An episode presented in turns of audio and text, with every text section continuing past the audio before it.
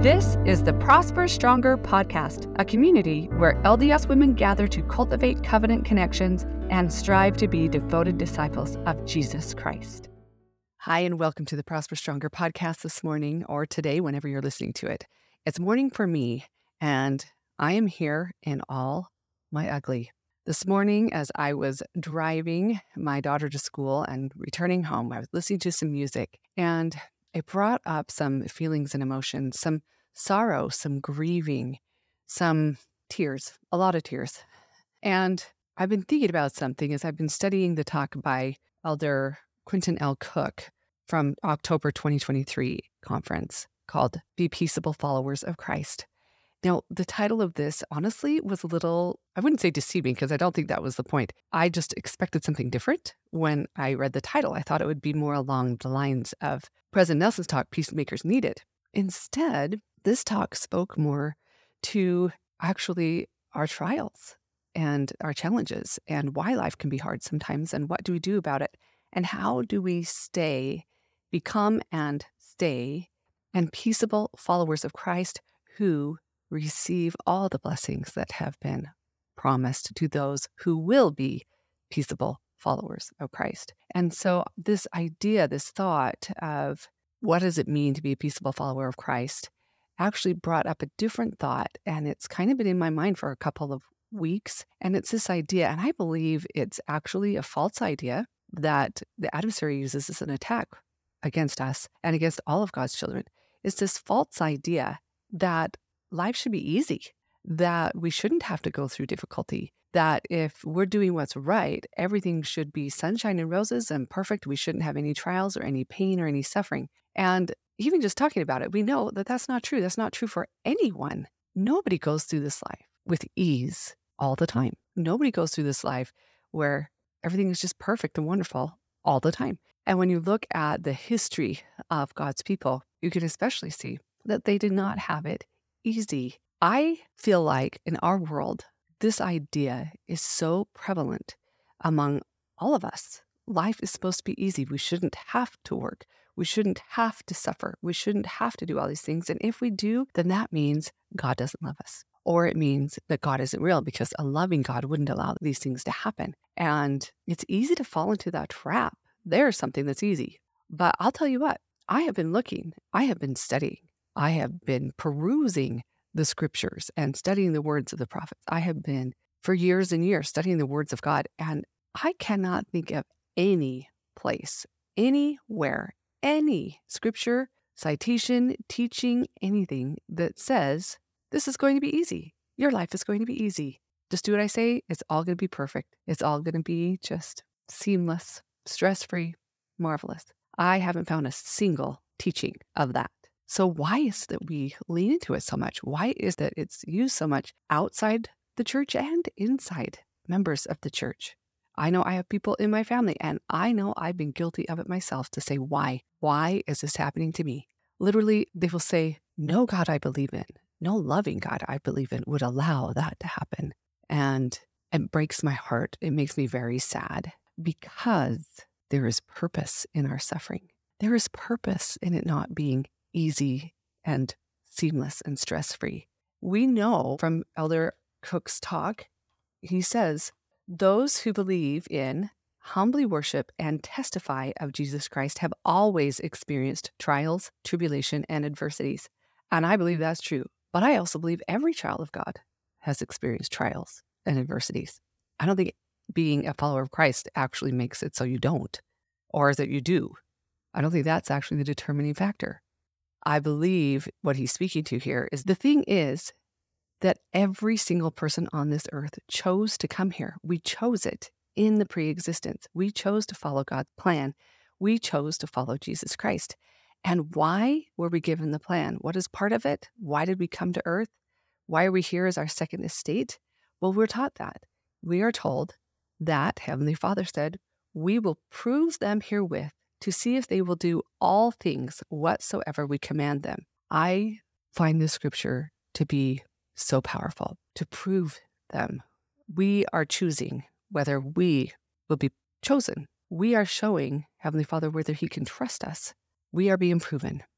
And it doesn't say in some things that he commands, it says in all things that he commands, that they command us to do. And I like to bake bread. I actually love making bread. And one of the things we do with bread, as you know, is you allow the bread to rise or you proof the bread. And what does that do? That means that the dough is going to expand, it's going to stretch. And in stretching and expanding, it becomes more. If it doesn't do that, it is hard. The bread is hard, just like our hearts can be about trials and tribulations or about anything if we choose to let our hearts be hard. But when we have to expand, when we have to stretch, that bread becomes soft and delicious and reaches its full potential. And that's how I believe it is with us. When we are faced with things that stretch us, that cause us to have to expand, our hearts are softer. And we can then lean into, or we can choose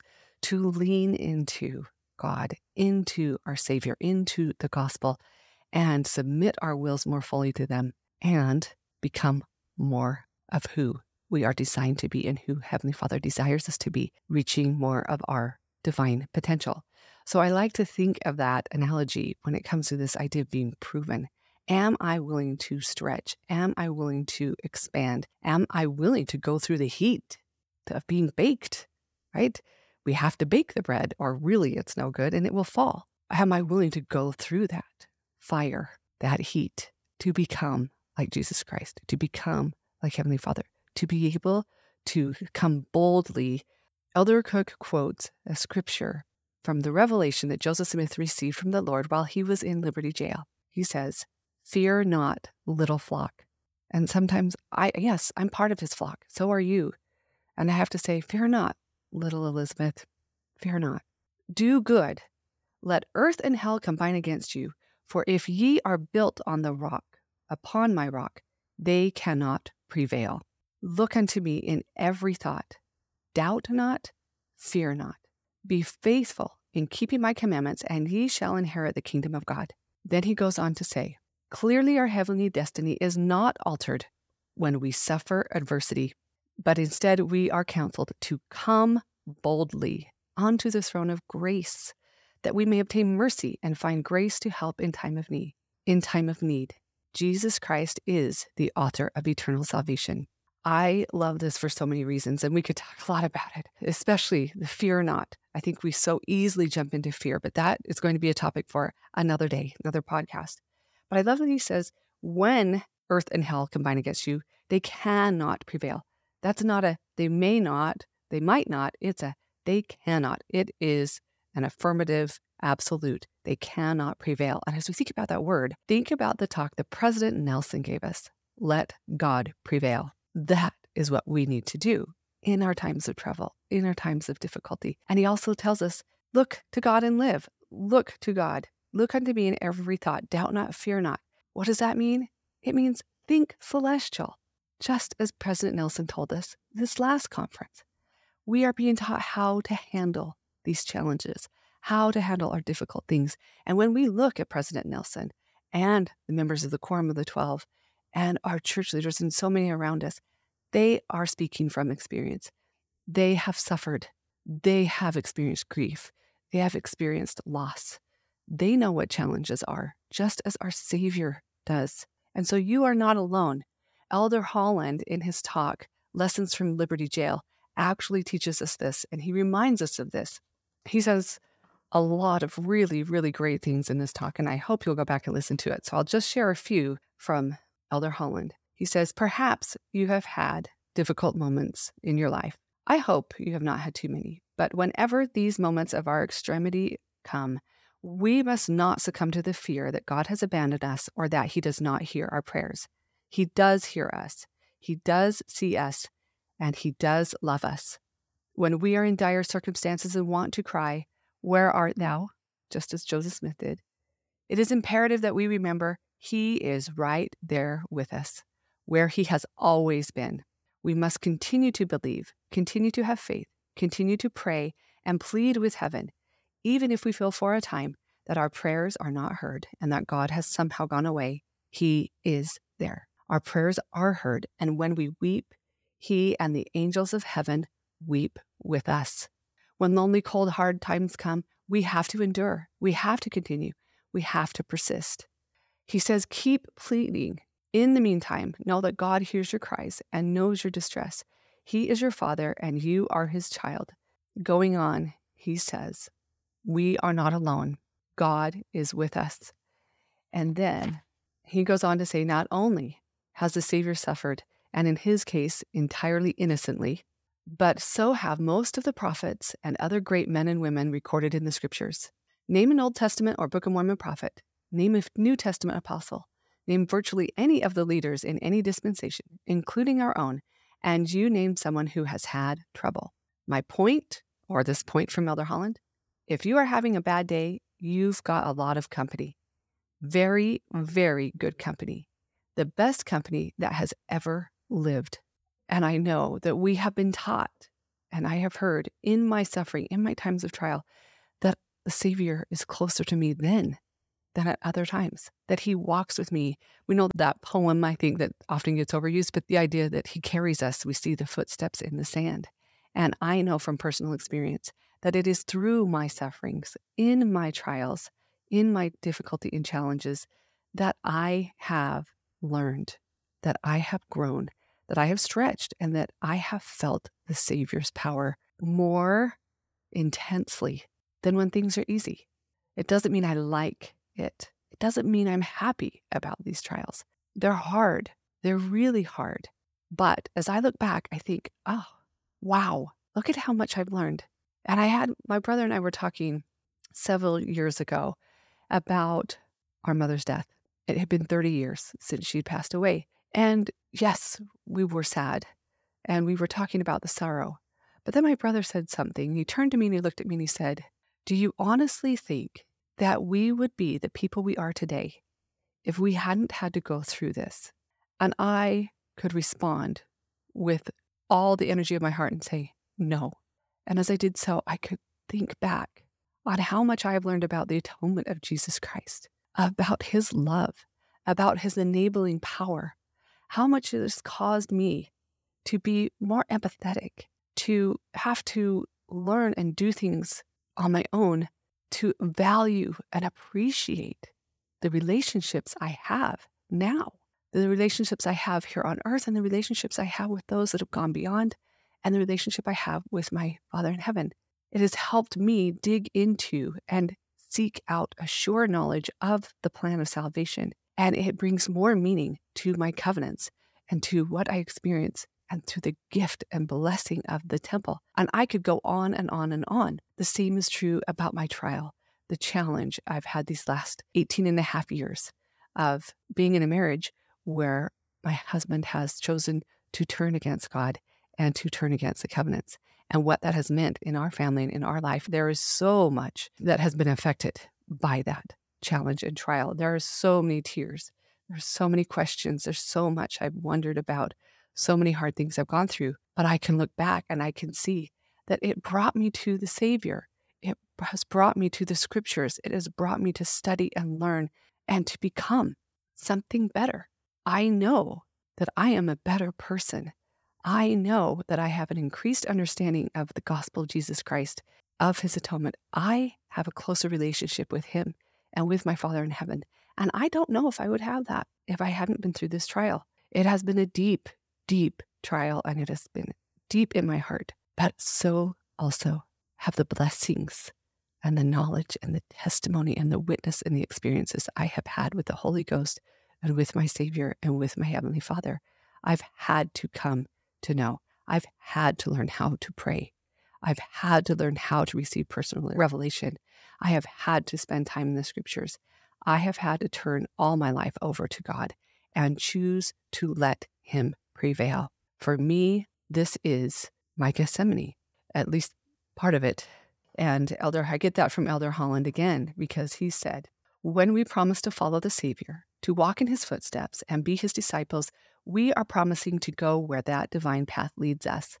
And the path of salvation has always led one way or another through Gethsemane. So if the Savior faced such injustices and discouragements, such persecutions, unrighteousness, and suffering, we cannot expect that we are not going to face some of that if we still intend to call ourselves his true disciples and faithful followers. And it certainly underscores the fact that the righteous, in the Savior's case, the personification of righteousness, can be totally worthy before God and still suffer. So if you are suffering, if you are going through a challenge and a trial, it does not mean that God has forgotten you. It does not mean that you are not worthy. It actually means He loves you. It means He's giving you the opportunity to stretch and to grow. It means He is close to you and reaching for you and will be there for you. I hope you are reaching to Him. I heard another podcaster, another teacher share this analogy that sometimes we think, oh, God's putting all these things in our path, or God lets things happen or causes things to happen. And when my mom was diagnosed with cancer, I'm so grateful to my dad who sat us down and he said, We are not going to ask the question, why? Why is this happening to us? Because you all know your mom is an angel on earth. And she was, and she is. But I'm so grateful he taught us that. He said, We're not going to ask why. Since I've been talking about my dad, I also need to share with you my dad's life has been anything but easy. Think of any major trial that you've had or your friends or neighbors have had, and I will tell you that my dad has had it. And usually not just once, but multiple times. He has buried two children. He has cared for and lost and been widowed twice. Two wives. He's buried two wives and been widowed twice. There's so many things. He had financial. He nearly starved to death. Like there's so many. And he is such a great example of being faithful in the trial and finding joy when people hear about his life, they're dumbfounded and they, they think, How? How can you even still believe in God? And the reason is because it is God, it is the Savior who helped him and strengthened him through each and every one of these trials and continues to help him today. And one experience in particular has helped me keep a better perspective and has helped him. This was when my stepmom, after my mom had died, my first stepmom, she also was terminally ill and he was caring for her to the point where we were worried that he was going to die of exhaustion. He was sacrificing everything to care for her. And he was at the point that he was fearing that he was going to have to declare bankruptcy because the medications were so expensive. And this after he had already raised and worked for years and years and years to come out of poverty and to have become self reliant and even, even wealthy. What people would say is that he was wealthy. We were wealthy. And now he was at a point where he was going to have to declare bankruptcy. And he was so worried about it, he was going to have to do it the next day. And he had an experience where the Spirit said to him, Marty, you offend me. I have given you everything you need to return back to me and to receive all the blessings that I have in store for you, to receive everything I have.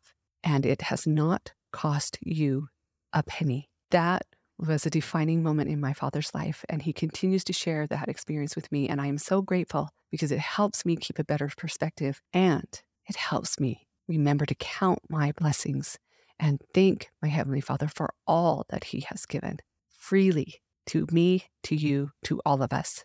And so, as we went through that trial with my mom, as we continue to go through the trials in life, I am so grateful for a father who taught me well and has shared these experiences so that I don't have to ask why. I can move forward in faith and just say, Thy will be done. Instead, we are going to be faithful and put our trust in God and turn to Him, trusting that He will heal us and He will help us and that He has a plan for her, for us, for all of us, for eternity, and we will lean into our covenants. I am so grateful for that because it's super easy to say, but I'm doing everything right. I'm trying to keep the commandments. I'm going to the temple. I'm saying my prayers. I'm reading my scriptures. I'm serving my neighbor. I'm doing all these things. Why is this happening to me? It's so easy to go there, but we cannot.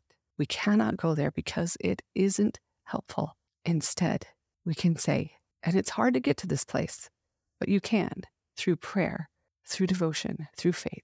We can get to the place to say, Why did Heavenly Father trust me with this challenge. And I know people say, they ask themselves, what is it I need to learn? And that's good. But I think more than that, what is it I need to do to grow, to become? And how grateful I am and express gratitude for the opportunity to stretch and to grow. And you might be thinking, yeah, but I don't want to do that right now. I get that. There are definitely days when I don't want to do that. I just want to cry. And you know what? I do. I cried this morning. And as I wept, I felt the Savior's love and wrap embracing me. He is there with you. I know it. He has been through everything that is unfair. He knows what it feels like. The most unfair experience was his own sacrifice. He knows. He knows you. He loves you. So is life meant to be easy? No. Let me go back to this analogy I started into. He used the idea of when we have children and we teach them and train them how to drive a car and we go through all the steps and it's a little scary sometimes, but once we feel they are prepared, we then allow them to take the test. And if they are certified, they pass, they get their driver's license. And then at some point, they get in a car and we let them go and we let them drive. And we don't go out there and then run to our neighbors and family and friends and say, okay, she's on the road. So at this point, I want you to just drive out right in front of her, see if she can handle it. And we're going to have a big hole in the road. So can you go over and you can just make a real big hole in the road so that she can fall into it? I just got to check and see if she's really got this. No, we don't. We don't do that. Instead, we say, I'm here. Call me if you need anything. And sometimes we look on our little app and say, okay, where is she? Is she safe? Did she get there safely?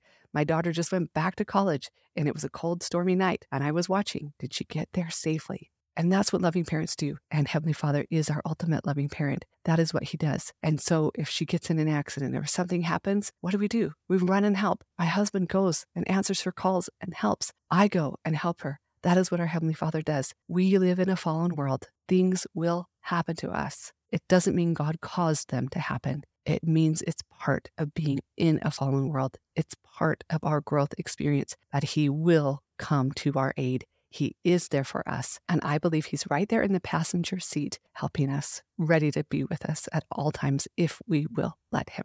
He will guide us, He will comfort us. President Eyring said, I plead with you to accept the Savior's invitation. And this invitation is to come unto Him.